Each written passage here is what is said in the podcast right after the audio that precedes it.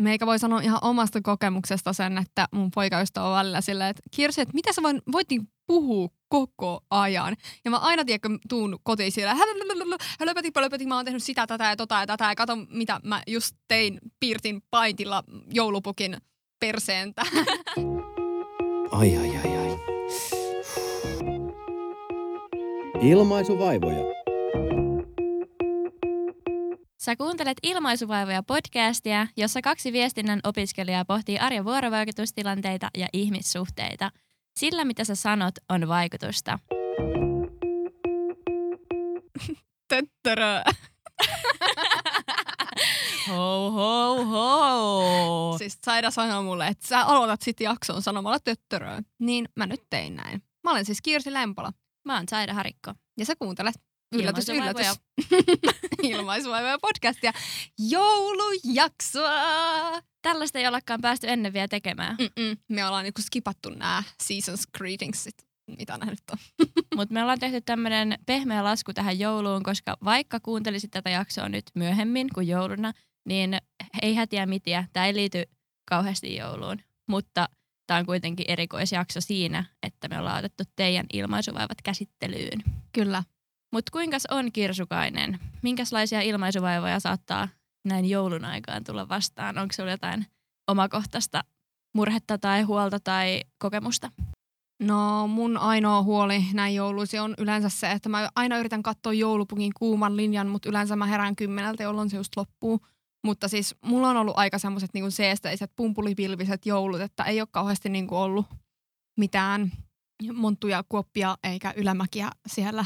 Eli pelkkää hyvää, tasaista liukua, mutta monilla... Aika paljon tällaisia talviviittauksia, liukuja ja todellakin. lumisia mäkiä. Ja... Ollaan päästy vaan laskettelemaan alaspäin kohti joulua aina. Mutta joo, mutta monellahan siis jouluun liittyy vaikka tosi iso alkoholin käyttö, alkoholismi, että se menee niinku ihan kusee se koko homma. Ja sitten toisaalta liittyy sitä, että no kenellä, kenellä ollaan jouluna, jos on omaa perhettä, kellä nyt mennään ja miten kerkee käydä kaikilla ja kenen luona syödään ja semmoista, semmoista kummallista säätöä, mitä nyt yleensäkin näihin juhlapyhiin jotenkin ihmiset saavat mahdutettua. Että sellaisella iloisella aasin Itse sillalla. kysyit ongelmia. No se on kyllä totta. Vai onko se niin kuin, että pitääkö sanoa hyvää joulua vai rauhallista joulua vai iloista joulua, että siinäkin voi olla sitten jonkun totta. Ja ongelma. toivottaako joulun aikaa vai? Voiko kaikille toivottaa hyvää joulua, jos on esimerkiksi ateisti, niin en ole, True that. en, ole, en tiedä. Mutta tuli mieleen tuosta joulupukin kuumalinjasta, että musta on kuvattu ehkä viime jouluna semmoinen video, jossa mä imitoin joulupukkia ja teen sen joulupukkia paremmin. Eli kysyn okay. oikeat kysymykset ja lyttään kaikki lapset marrakoon. Aha, okei, okay, no niin, tämähän menee sitten meidän podcastin Instagram-sivulle, tämä video. Kyllä, ilmaisuvaivoja podcast nimellä Joo. löytyy. Pistetään joulun kunniaksi sitten, tota, torstainahan on jouluaatto ilmeisesti. Kyllä. 24.12. Niin sinne tulee sitten Saidapukin terveiset, kuuma linja. Kiitos tarkennuksesta tosiaan, että mikä päivä kuukaudesta jouluaatto on. se, se voi joskus päästä unohtumaan. No onko sulla jotain jouluisia ilmaisuvaivoja sitten? En kyllä valmistellut yhtään vastausta itse tähän kysymykseen, että Et Pääsin yllättämään niin housut puolitangossa, niin kuin miten sanotaan. itse teossa. Eikö se ole joku housut, joku? Housut Pääsin- kintuissa. Joo, näin, puolitangossa. Joo. Ei ole kyllä. Et säkin oot vaan lasketellut tasaista alamäkeä ja luistimet on aina terävät ja toti on kuumaa. Ja... Kuuluuko sulla muuten joulualkoholi? En tiedä. Mä oon ollut niin harvoja jouluja vielä täysikäinen niin, että mulla ei ole mitään alkoholia annettu. Et mä oon kyllä nyt viime vuodet kyllä puolustanut sitä, että ei mitään viinoja, että joulu on rauhaisaa perheaikaa. Vaikka voihan se toki olla sitä pienen tissuttelunkin kerran. Mm. Mutta en tiedä, tartunko totiin tänä vuonna. Okei. Mutta joo, mennään ensimmäisen kuulijan ilmaisuvaivan pariin. Joo, mä lähdettiin aika tällainen tosi raffisti liikkeelle. Tämä on ehkä niin kuin näistä jotenkin surullisin. Ja täytyy sanoa, että oli kyllä oikeasti pahoja kysymyksiä. Vaikka tässä nyt vuorovaikutusasiantuntijan roolissa ollaankin, niin tuli vähän semmoinen vaan, kun luki noita, että toi on kyllä paha. Miten, mitenköhän tuossa nyt sitten? Mutta lähdetään räimimään. Räimimään, okei. Okay. Whatever. Okay. Eli kuinka keskustella puolison kanssa, kun hän jatkuvasti vähättelee omia tuntemuksiani? eka fiilikseni on, että kuulostaa aika myrkylliseltä käytökseltä. Ei välttämättä, niin kuin voihan se suhde olla tosi hyvä muuten. Ja no intuitiivinen neuvoni on, että jätä se sika joulun kunniaksi. Joulukinkku. Mutta tota, Oikeasti. Joo, tää itse asiassa tekee tästä joulujakson, että vedetään nämä kaikki jutot aina jollain tämmöisellä ihanalla aasinsillalla. pistä omenalla sen äijän, tai siis äijän, siis ei se ole välttämättä äijä. Pistä omenalla sen sijaan turpa tukkoon ja pistä joulupöytään koko perheen syötäväksi. Ei, ole, ei oikeasti, vaan siis niin kuin, näähän on asioita, mistä oikeasti voi päästä eroon, että ei se välttämättä niin kuin, ole semmoinen, joka kaataa koko suhteen. Mulla tuli semmoinen juttu mieleen, että jos hän vähättelee niin kuin sun tuntemuksiasi, niin vähätteleekö hän myös omia tuntemuksiaan? Että onko hän niin kuin kosketuksissa, jos puhutaan tuntemuksista, eli nyt ymmärrän tunteina, eli onko hän niin kuin kosketuksissa edes omiin tunteisiinsa, että niin kuin päästääkö hän niitäkään ulos, että tavallaan, että jos hän ei osaa ilmaista omia tunteita eikä ymmärrä niin kuin niiden merkitystä, niin miten hän voisi ymmärtää sun tunteiden merkityksen? Mä kans, kun googlettelin tätä, niin sieltä paljastui, että alistamisen moottorina toimii usein alistajan huono itsetunto, jota hän pyrkii pönkittämään Siis- muita alistamalla. Siis toi on henkistä väkivaltaa. Ja nämä muodot, miten se toimii, niin se on just semmoista aika vaivihkasta välillä, että vaikka sanotaan, että älä on noin herkkä, älä on noin ylireagoiva, mitä sä oikein hourailet, että niin kuin saadaan se toinen itsekin just mitätöimään niitä omia kokemuksia. Ja sitä alkaa uskomaan sitten, kun se jatkuu pitkään.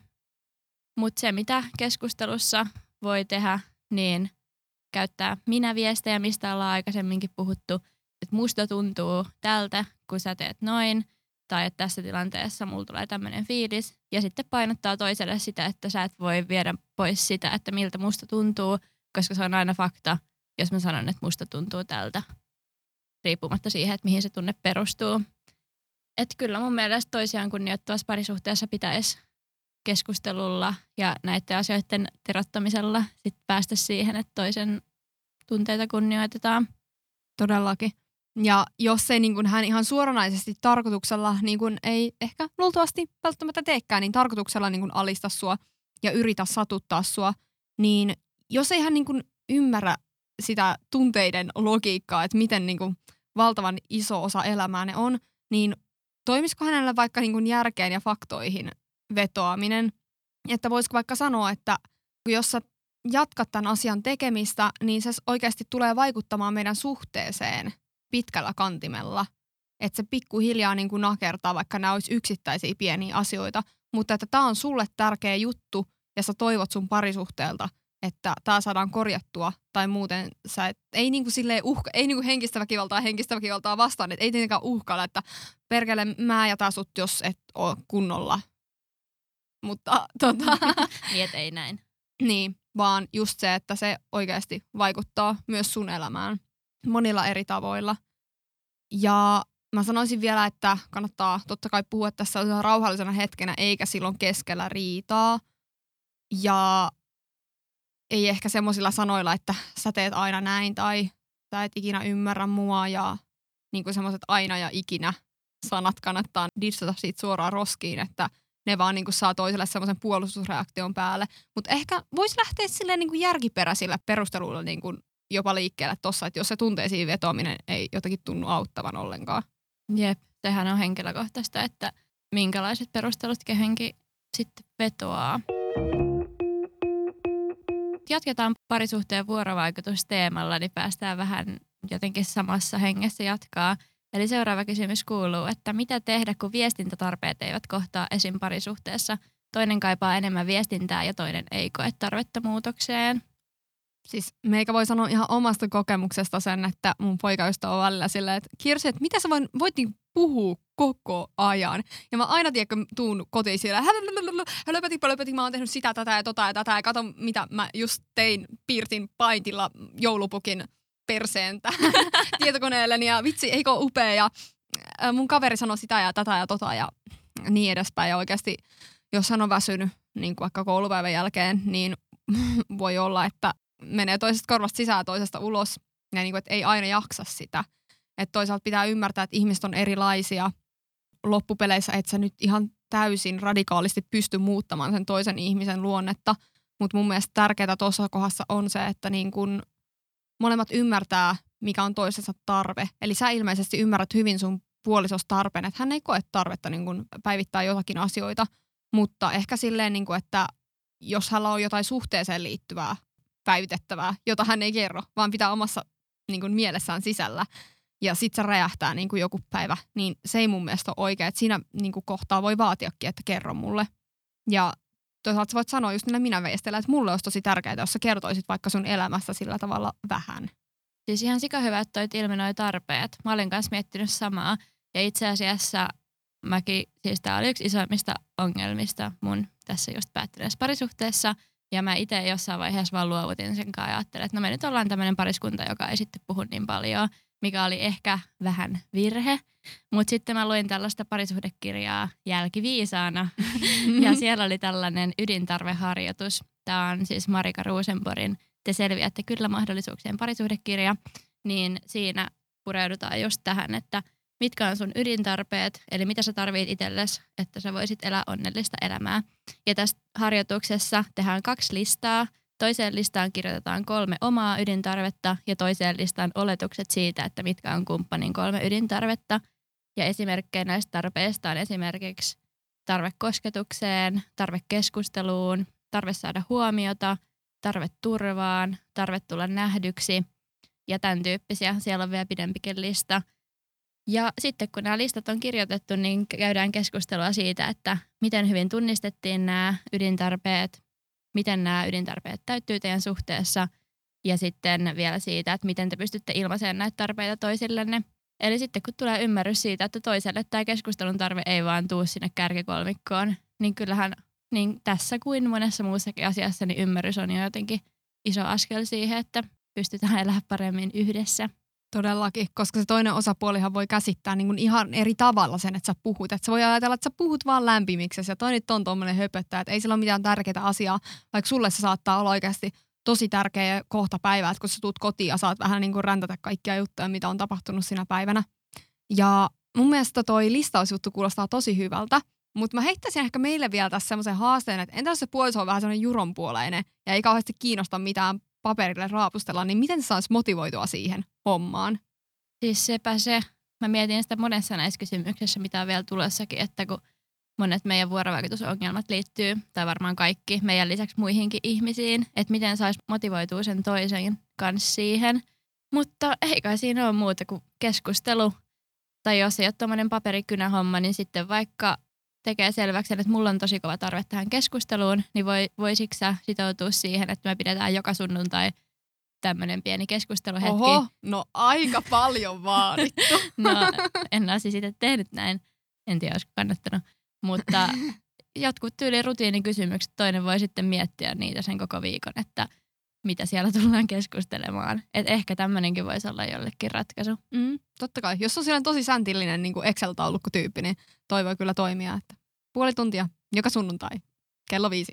Mulla tuli tässä mieleen vielä semmoinen juttu, että tavallaan se voi jopa riittää, että aloittaa ton keskustelun, että kerran pyytää häntä, että niin kun avataan nämä asiat, niin sitten hän saattaa niin kuin jälkikäteen itsekin alkaa ajatella niitä enemmän ja tuoda niitä niin itsenäisesti enemmän esiin. Ja sitten niitä ehkä voi niin jutustella sellaisessa aina hyvässä tilanteessa jossain lenkillä tai No okei, okay, mä oon saanut tosi monta riitaa aikaisesti, kun mä oon alkanut juttelemaan asioista mun poikaystävän lenkillä. Että joskus ollaan jopa lähetty eri suuntaan sillä lenkillä. Mutta sitten toisaalta, no siitä pääsee hyvin pakenemaan, jos tulee semmoinen tilanne. En nyt suosittele kellekään, että hankalan tilanteen tulee se pakene aina, mutta ehkä voi ottaa sille vähän Aika appea. lisä. Joo. Mutta yksi pakko vielä sanoa, että ne, ketkä on katsonut tällä viimeisimmällä kaudella ensitreffit alttarilla, niin siinä oli yksi pariskunta, jolla oli tosi paha ristiriita siinä, että minkälaista viestintää kaipas. Niin jos kärsit tästä ongelmasta omassa parisuhteessa, niin suosittelen katsoa tuon kauden, koska siellähän ne tekee töitä sitten parisuhdeterapeuttien kanssa. Niin siellä tuli kyllä paljon hyvää pohdintaa ja vinkkejä tuohon, mutta kyllä siinä huomasi, että niillekin se oli sitten ehkä lopulta ratkaiseva asia se erilainen vuorovaikutus, mm. mieltymys myös sun kannattaa jotenkin yrittää hyväksyä siinä puolisossa, että se ei tuu luultavasti muuttumaan just semmoiseksi samanlaiseksi kuin sä omilta viestintätarpeiltaan. Mutta että kyllä niitä tärkeitä suhteen kannalta oleellisia asioita olisi hyvä oppia puhumaan. Ja sitten toisaalta, että jos sulle on tärkeää se, että sua kuunnellaan, niin oikeasti, että hän ymmärtäisi sen. Että muussa tapauksessa, niin jätä se sika. Kinkku taas roskikseen. Miten pärjätä konfliktitilanteissa, erityisesti työelämän konflikteissa? Tästähän ollaan tehty aikoinaan kokonainen jaksokin, mutta se kulkee nimellä riitely, muistaakseni, eikä konfliktit. Mutta se kannattaa kuunnella, jos haluaa laajempaa vastausta. Mutta tähän vaikuttaa aika moni asia. Ne henkilökemiat, mistä viime jaksossa puhuttiin, roolit, status, kaikki tällainen. Mutta mä luin tällaisen pitkän artikkelin, joka oli julkaistu Duunitorilla alun perin toimihenkilöliitto Erton toimilehdessä, niin siellä oli tällaisia juttuja määritelty, että mitä kannattaa konfliktissa ottaa huomioon. Ensimmäinen on se, että hyväksyisi rinnakkaiset todellisuudet, eli ymmärtää sitä erilaisuutta. Anteeksi, mutta rinnakkaiset todellisuudet kyllä kuulostaa tois kifi no ehkä. Sitten älä pelkää tunteita. Tunteet on ihmisillä myös työelämässä, vaikka ne ei siellä ehkä arjessa niin paljon näy. Että jos esimerkiksi itse toimii vaikka kateuden tai jonkun muun tunteen vallassa, niin sen voi ihan tiedostaa. Sitten on sanottu, että puhu suoraan. Totta kai hienotunteisuus on aina ihan hyvä olla mukana, mutta suoraan puhuminen kannustamme ilmaisuvaivoissa siihen. Kyllä. Sitten älä siedä häiriköintiä. Työntekijällä esimerkiksi on tietyt oikeudet, joihin voi vedota, niin sitä kannattaa miettiä. Ja sitten se, että ollaan ratkaisukeskeisiä eikä sellaisia vatvoja, että mietitään, että meillä on nyt ongelma, mitä tälle ongelmalle voi tehdä. Ja sitten viimeisimpänä, että ottaa erilaisuuden haasteena. Tätä ainakin Kirsukainen on, mä oon kuullut monta kertaa oikeassakin elämässä, että kun on tulossa joku vähän jännempi tilanne, niin Kirsi on se, että no mä otan tämän nyt haasteena, että kyllä kato, vuorovaikutuksen asiantuntija pystyy tähän. Ja vaikka toiskaan vuorovaikutuksen asiantuntija, niin voi ottaa haasteena nähdä ihmisten erilaisia toimintatapoja ja ei tarvitse ottaa kaikkea loukkauksena, jos, tai ainakaan niin vääntää väkisin loukkaukseksi sitä, mikä ei loukkaukseksi ole tarkoitettu. Ja se, että silloin kun mennään pois siitä samanmielisyyden kuplasta, niin yleensä syntyy uusia tärkeitä ajatuksia. Okei. Siis nämä vinkit oli ihan hyviä. Pari oli aika sellainen suoraviivasta, että öö, älä hyväksy häirintää. No se ei ehkä ole niin kuin – niin kauhean helppo homma sit lopulta siinä tilanteessa, että siihen liittyy tosi paljon vaikka oma valta-asema, että tuleeko se häirintä vaikka pomolta. Niin mihin sä niinku ilmoitat sen, kun sua pelottaa, että niinku potkitaanko sut pihalle koko lafkasta. Sitten toisaalta se, että puhu suoraan, niin se ei nyt yllätys yllätys välttämättä ole niin helppoa. Mutta kyllähän noi on niitä asioita, että mitkä johtaa varmasti parhaaseen lopputulokseen. Mutta mä mietin tätä kansia, mun mielestä aika iso osa ylipäätään niin kun on se työpaikan yleinen ilmapiiri ja se kulttuuri. Että jos siellä on semmoinen hyväksyvä, turvallinen ilmapiiri, niin luultavasti ne konfliktit ratkaistaankin helpommin ja niistä voidaankin saada hyötyä. Mutta ehkä sitä voisi ajatella, että keskustellaanko ylipäätään siellä työpaikalla asioista avoimesti. Että jos ei keskustella ja se on vähän semmoista niin kuin hyssyttelyä, niin miten sinne sitten voi mennä puhumaan suoraan kenellekään? Tai vaikka puhuisikin suoraan, niin jos siellä ei kuunnella, niin sitten se menee vähän kuuroille korville. Niinpä. Mutta sellaista ehkä olisi miettiä, että miten sinne työpaikalle pystyisi luomaan semmoisen turvallisen ilmapiirin. Ja että jos itse on johtavassa asemassa, niin sitten voisi ehdottaa omalle henkilöstölleen sellaista tai sitten niin kuin kertoa omalle pomolle, että mun mielestä me kaivattaisiin niin kuin tällaista hommaa. Ja että siinä olisi niin kuin pääperiaatteena se, että kaikki otettaisiin huomioon ja että kaikki tulisi kuulluksi. Niin sitten siinä vaiheessa, kun ihmiset tuntee, että ne on tärkeitä ja heitä oikeasti kuunnellaan, niin siinä vaiheessa uskaltaa myös ottaa niin kuin asioita esille ja keskustella niistä avoimesti. Ja sitten toisaalta, että jos se ongelma on pomon kanssa, niin kelle sitten ilmoitat, jos hän on vaikka ylinpomo, niin sitten toki on ammattiliitot esimerkiksi, mihin voi kertoa tämmöisestä häiritsevästä käytöksestä. Ja itse asiassa yhdellä kurssilla meillä oli tämmöinen haastavien vuorovaikutustilanteiden kurssi koulussa, oli ihan pirun hyvä kurssi. Niin siellä puhuttiin työpaikkakiusaamisesta ja siitä, että sitä on tutkittu tosi paljon, että yleensä se, että niin kuin yritetään selvitellä keskenään vaikka se kiusaaja ja kiusattu tai sitten jotkut niin kuin työntekijät siellä, niin yleensä se ei niin kuin pitemmän päälle kanna, että se aina pitäisi mennä oikeastaan niin kuin sen organisaation tai yrityksen johdon kautta uusia toimintamalleja tai yritetään muokata sitä kokonaista kulttuuria siinä. Ja jos on tosi tulehtunutta, niin on olemassa myös ulkopuolisia sovittelijoita – ja tällaisia konsultteja, jotka tulee organisaatio ulkopuolelta parantaa sitä ilmapiiriä, niin tällaisestakin voi olla apua, mutta se ei ole tietenkään välttämättä kenenkään rivityöntekijän vallassa, että ketä sinne saadaan sitten selvittelemään näitä. Niinpä. Mutta jos on itse siinä konfliktitilanteessa ja siinä niin kuin haluaa jotenkin saada se ratkaistua, niin usein niin kuin ihmiset on tosi tunteiden vallassa. Että ehkä siinä kohtaa niin kuin mulle yleensä toimii aina se, että mä otan pikku happihyppelyn, että ne tunteet ei oikeasti sekoita omia ajatuksia ja sanoja, kun musta tuntuu, että oikeasti mä menen ihan lukkoon sit, jos mä oon tosi vihainen tai tosi loukkaantunut, että sit mulla ei niinku tule mitään järkevää sieltä suusta, jos siis tulee yhtään mitään. Niin sit voisi sanoa, että, mä, että tämä juttu nyt oli mulle vähän, tai tämä tilanne oli mulle vähän inottava, että mä palaan sulle tähän asiaan myöhemmin, että voidaanko jutella myöhemmin tästä. Tämä henkilö ymmärtää, että siinä tilanteessa oli jotain, ja sitten sä oot varannut häneltä ajan, että te keskustelette sen läpi, että sit siitä ei tule sellaista, että no what the fuck, miksi toi nyt tuossa suuttu. Ja sitten tämmöinen ihan sika hauska vinkki, jota voi toki testata, jos kykenee siinä tunnekuohussa, niin on tällainen odotusten vastaisuuden teoriaan pohjautuva vinkki, eli tämmöinen kuin Bourgogne 83 ja 93 on kehittänyt taas odotusten vastaisuuden teoriaa. Ja sen mukaan tällaisissa konflikti-riitatilanteissa negatiivisuus, negatiivinen käytös on ennustettavaa. Mutta jos toimii niitä odotuksia vastaan, eli onkin tavallaan positiivinen, on empaattinen sitä toista kohtaan, pyrkii ymmärtämään häntä, käyttää neutraalia äänensävyä, niin tämä voi itse asiassa saada sen konfliktitilanteen laukeamaan. Mutta siinä pitää kyllä itsellä olla aika hyvät hermot, mutta jos se tuntuu siltä, että tämä tilanne on mulle itselleni tavallaan vähäpätöisempi kuin sille toiselle ihmiselle, niin ehkä siinä tilanteessa voi myös yrittää ottaa sen ymmärtäjän ja kuulijan roolin sen sijaan, että asettuisi sitä toista niin kuin vastaan eri puolille.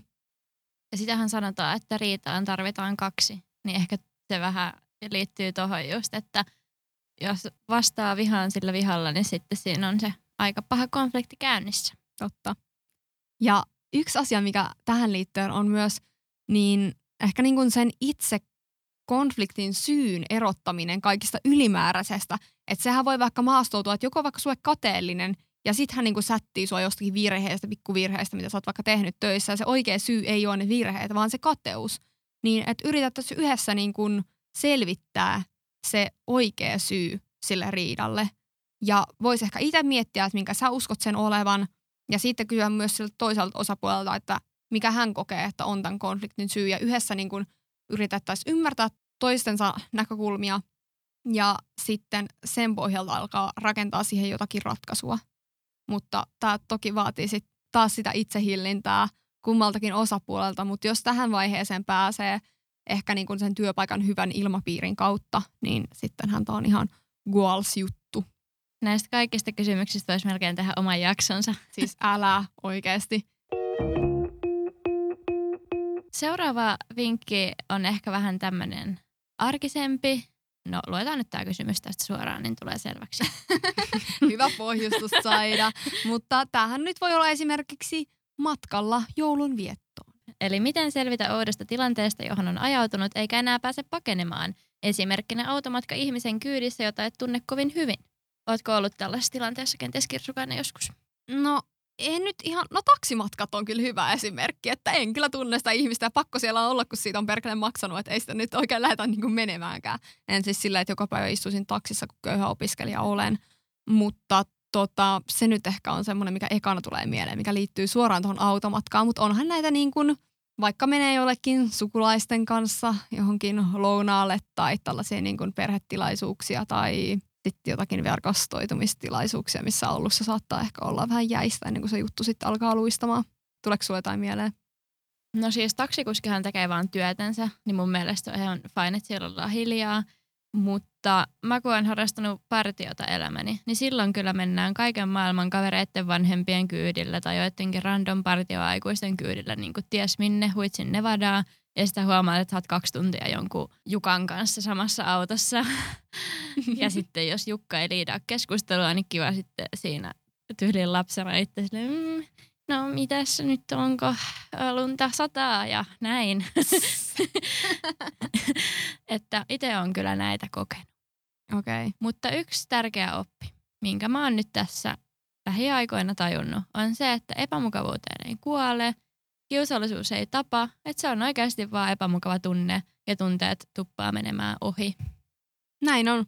Ja mulla tuli ekana mieleen tuosta se, että tässä ehkä on se ajatus, että siihen tuntemattomaan ihmiseen jollakin tapaa pitäisi tehdä vaikutus. Mutta sitten toisaalta, jos et sä esimerkiksi tuu näkee sitä henkilöä koskaan, niin mitä väliä vaikka sä istuisit tuppisuuna sen koko matkan. Ja sitten B-vaihtoehto, jos se toinen ihminen oppii tuntee sut paremmin, niin kyllähän se oppii sitten loppujen lopuksi, että minkälainen ihminen sä oot. Että niin kun, mun mielestä tuossa ei tarvitse sinänsä kauheasti jännittää, että sitten voi olla hiljaa aina sitä kännykkää, jos ei niin oikeasti lähde juttu laukalle. Tässä on ehkä myös sama, että voi myös ottaa haasteena, mistä äsken jo puhuttiinkin, että jos teillä nyt on siinä kaksi tuntia automatkaa edessä, niin et sä siinä mitään menetä, että sä kysyt siltä vaikka, että no mitä sä teet työksessä. Ja sitten siitä saattaakin lähteä juttu käyntiin. Ja. Jos se ei lähde, niin sitten oot vaan silleen, ok. Sitten on aina kuuluisia autopelejä, että minkä värinen auto tulee seuraavana. Keltainen auto. Mulla yleensä tuollaisiin kiusallisiin tilanteisiin on se vinkki, että mä yritän kiinnostua jostakin asiasta, mikä liittyy siihen henkilöön. Esimerkiksi jos meillä on joku yhteinen tuttava, niin mä voin niinku sanoa tälleen, että no että hei mä oon kuullut, että sä oot tehnyt sitä ja tätä ja tota. Niin kuin just yhteisistä tutuista, yhteisistä harrastuksista, öö, kotipaikasta. Mä tosi usein kysyn, että mistä sä oot kotosi, koska kyllä siitä nyt ainakin jotakin saa niinku irti. Ja no sitten mulla on semmoinen ehkä kyseenalainen tapa, että yleensä mä niinku analysoin ihmiset jotenkin tosi äkkiä, kun mä tapaan ne. Ja sitten mä niinku täräytän niille suoraan silleen, että sä vaikutat semmoiselta ikään kuin syvälliseltä, mutta samaan aikaan jotenkin hauskalta ihmiseltä. Just mä itse asiassa tein tätä, kun meillä oli meidän yhteisen ystäväsynttärit tuossa niin kuin männä viikolla, niin vedin sitten sellaisen lyhyen syvän analyysin siihen hänestä. Ja no sehän saattaa jotkut toiset ihmiset saada kiusaantuneeksi. Jotkut tykkää siitä, joillekin se niinku lähtee heti niinku tosi diipille levelille. Esimerkiksi sitäkin on käynyt, että mä oon vaikka tutustunut johonkin niinku uuteen ihmiseen ja mä oon niinku antanut sellaisen lyhyen syvän analyysin hänestä ja sille, että sä vaikutat niinku, se siis positiivisia asioita, että, että sä jotenkin vaikutat tommoselta ää, syvälliseltä ihmiseltä tai jotain vastaavaa, niin siitä on yleensä lähtenyt sitten semmoinen hyvä juttu käyntiin, mutta tätä nyt kannattaa ehkä välttää sillä, että jotkut saattaa ahdistua siitä, että pitää ehkä siinä kohtaa osaa lukea pikkusen sitä toista ihmistä. Jep. Ja siis mä just tajusin, että treffithän on tämmöinen tilanne, että sä oot tuntemattomankaan tavallaan jumissa. Että ethän se nyt, tai no ehkä voi lähteä sille hetikin, mutta yleensä varmaan haluaa pysyä siinä sen tunnin pari. Ja se on just tota, että yritetään nyhvästä tyhjästä jotain ja keksii jotain kysymyksiä toisesta ja väkisin kiinnostaa, että aah, sulla on koira. Ah, okei, okay, joo, minkä rotunen. Joo, kiva. Jep. Mutta kyllähän treffeillä nyt ylipäätään luulisi, että sua kiinnostaa se toinen ihminen. Niin kysyisit vaan niitä, no ehkä et mitään pikkareiden väri, väriä, että niinku jotenkin siinä kohtaa pitää olla sille suht asiallinen. Mutta hyvä, kun mä annan treffivinkkejä, kun en tosiaan treffeillä ole silleen niinku muutamaan vuoteen käynyt. Siis en, no okei, okay, todellisuudessa, jos olette kuunnellut meidän jaksoa, niin en kyllä ikinä varmaan käynyt semmoisilla oikeilla aikuisten treffeillä, koska on seurustellut niin kuin tämän äh, varhaisaikuisuuteni kokonaan saman henkilön kanssa, niin se on ollut tietysti vähän haastava juttu siinä, mutta joo, ei heru treffivinkkejä. Seuraava kysymys kuuluu, miten kumppanin itsetuntoa voisi parantaa ja rohkaista sosiaalisiin tilanteisiin? Eli taas ollaan parisuhde kentällä, mikä kyllä. on kyllä kiinnostava. Mutta ehkä tämä voi päteä myös muissa Tää... suhteissa kyllä. Mutta ehkä jotenkin omaan kumppaniin kokee sellaista niinku, jotenkin enemmän velvollisuuden tuntoa, että mun kuuluu nyt auttaa häntä tässäkin asiassa.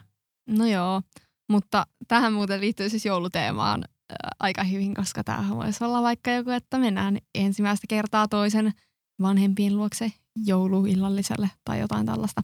Mutta Joo, tää, siis kun mäkin on joskus nuorempana tuntenut tosi sellaista isoa painetta siitä, että mun pitää huolehtia mun kumppanista ja huolehtia, että silloin kaikki hyvin, jos toinen on yhtään ujompi tai tälleen.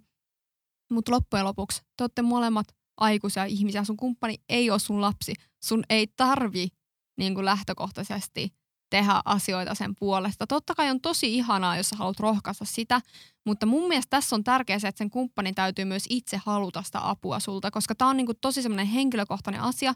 Toiset on introvertteja tai introvertimpia ja toiset on extrovertimpia ja se niin kuin on hyväksyttävä.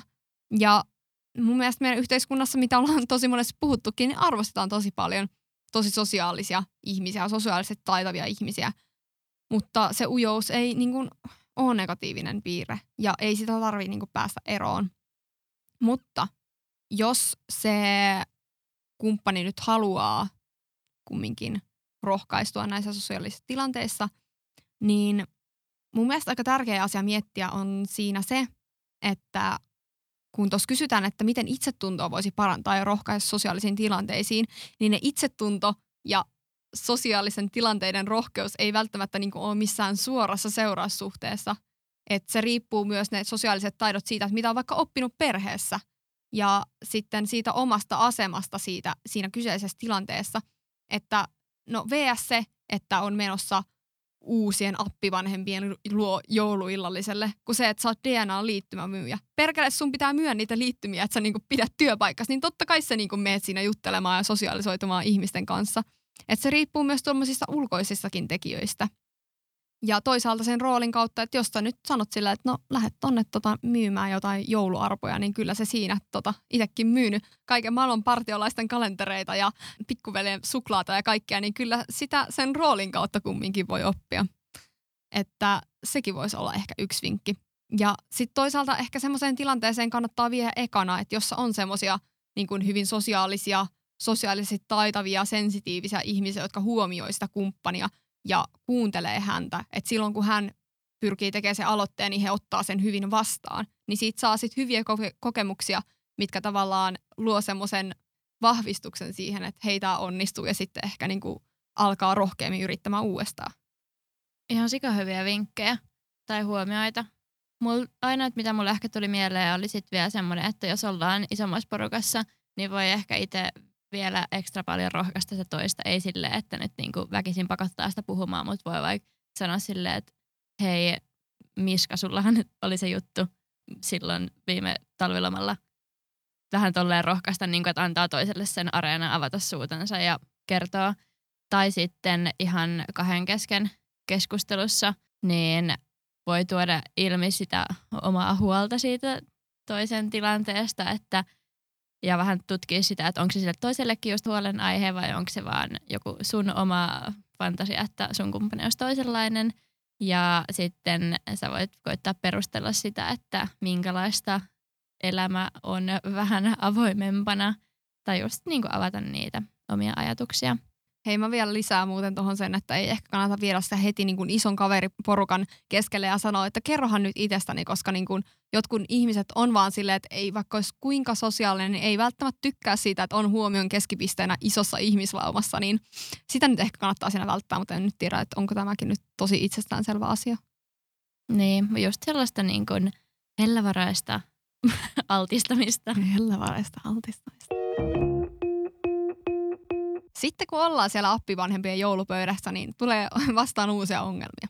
Eli miten tulla toimeen Anopin kanssa? Puolison perheessä on ihan hirveä keskustelukulttuuri. Esim. ei-sanaa viljellään ja puheenvuoroa ei saa kuin huutamalla. Paha, paha. Ihan sika Nämä on taas niitä, että kun on vähän niin kuin pakko tulla sen Anopin kanssa toimeen jollain tasolla, jos ollaan vaikka elämän mittaista suhdetta rakentamassa siihen Anoppiin. puoliso ja samalla väkisinkin myös Anoppiin, josta tulee kenties lastesi mummi myöskin. Mutta mä oon sitä mieltä, että jos on ongelmia kumppanin vanhempien kanssa, niin se kumppani on siinä vastuussa enemmän kuin sinä. Se on silloin pidempi kokemus niistä omista vanhemmistaan, se tietää miten niitä handlataan ja se voi sanoa niille, että hei nyt oikeasti käyttäydy. Mutta tietenkin ei kaikilla ole yhtä estottomat välit myöskään omiin vanhempiin, että ehkä tämä on vähän helppo sanoa ulkopuolelta. Joo, siis helposti jos NS perheen ulkopuolisena tulee antamaan jotain neuvoa tai niin kuin sohasemaa sinne ampiaispesään, niin se ei välttämättä niin kuin mene kauhean hyvin. Mutta sitten toisaalta kun oppii tuntemaan sitä perhettä ja tietysti voi siltä kumppaneilta kysyä, että, että mikä, niin kuin, mikä ilmapiiri teillä ylipäätään on perheessä.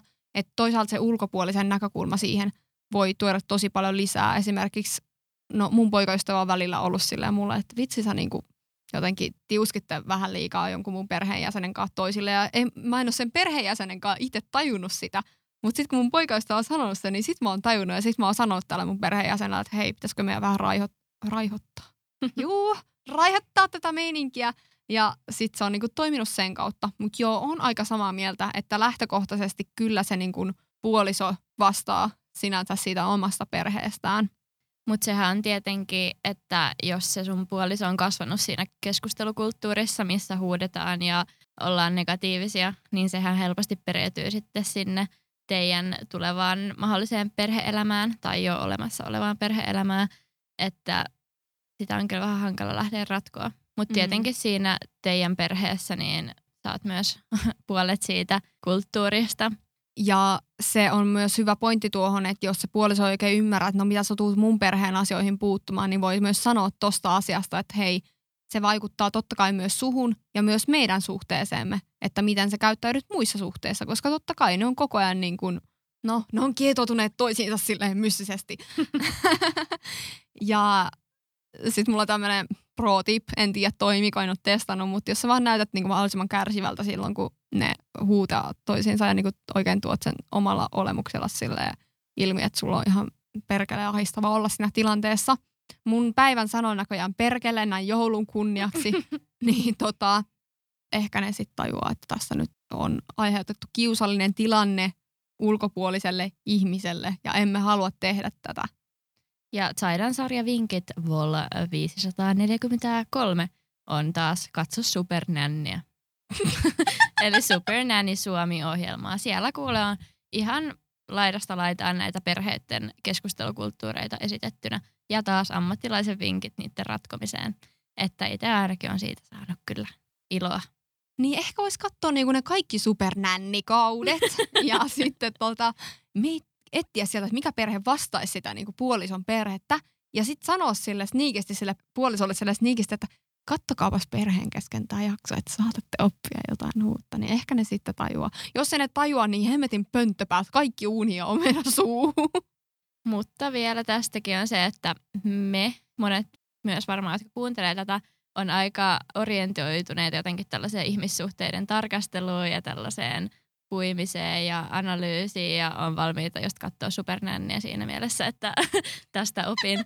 Niin se on kyllä välillä niin, että kaikki muut ihmiset ei välttämättä ole, mutta aina voi pieniä vaikutteita pistää liikenteeseen. Sitten just se, että kun se perhe ei välttämättä tajua, että siinä keskustelukulttuurissa olisi mitään vikaa, niin jos sulla nyt on semi-läheiset välit ehkä, no ei välttämättä nyt tässä tilanteessa ole, mutta jos itse oot niin rohkea, että voisit sanoa sille Anopille, että sun mielestä teidän keskustelu jotenkin kuulostaa ehkä vähän pahalta, ja kysyä, että onko tämä teidän mielestä niinku ihan normaali, että yrittää ymmärtää sitä, että onko tämä teidän tapa vaan, että katso, että mulla on niinku itse omasta perheestä ja omasta lähipiiristä tullut tämmöinen erilainen tapa, että mun korvaan tämä kuulostaa niin sen minä puheen kautta edelleen lähteä sen keskusteluun ja pyrkiä ymmärtämään, että aa okei niin, että tämä ei niin kuin tunnu teistä pahalta, mutta sitten istuttaa sen siemenen sinne Anopin kukkaruun. Joulutähti alkaa kasvamaan. Eikö siis sinne Anopin mieleen taas sen henkisen siemenen. Niin, ehkä hän sitten jää pohtimaan sitä asiaa, että no, että pitäisikö meidän tehdä tällä jotain. Mutta joo, tsemppiä tilanteeseen kuulostaa ärsyttävältä. Anopit on kyllä ikuinen. No okei, okay, mä en ruvennut yleistämään. Älä, siis oikeasti anoppeja parjataan ihan hirveästi. Ihmisillä on varmaan ihan niinku sikapaat asenteet niinku anoppeja kohtaan, koska ne on niinku yleinen niinku vitsin aihe. Mä sanon, että boikottiin tämmönen joku hashtag free anoppis niinku nyt lähtee, että ette puhu paskaa anopeista, jos ei ole oikeasti jotain sanottavaa. Niin. Niin. Jakson viimeiseen kuulijoiden ilmaisuvaivaan.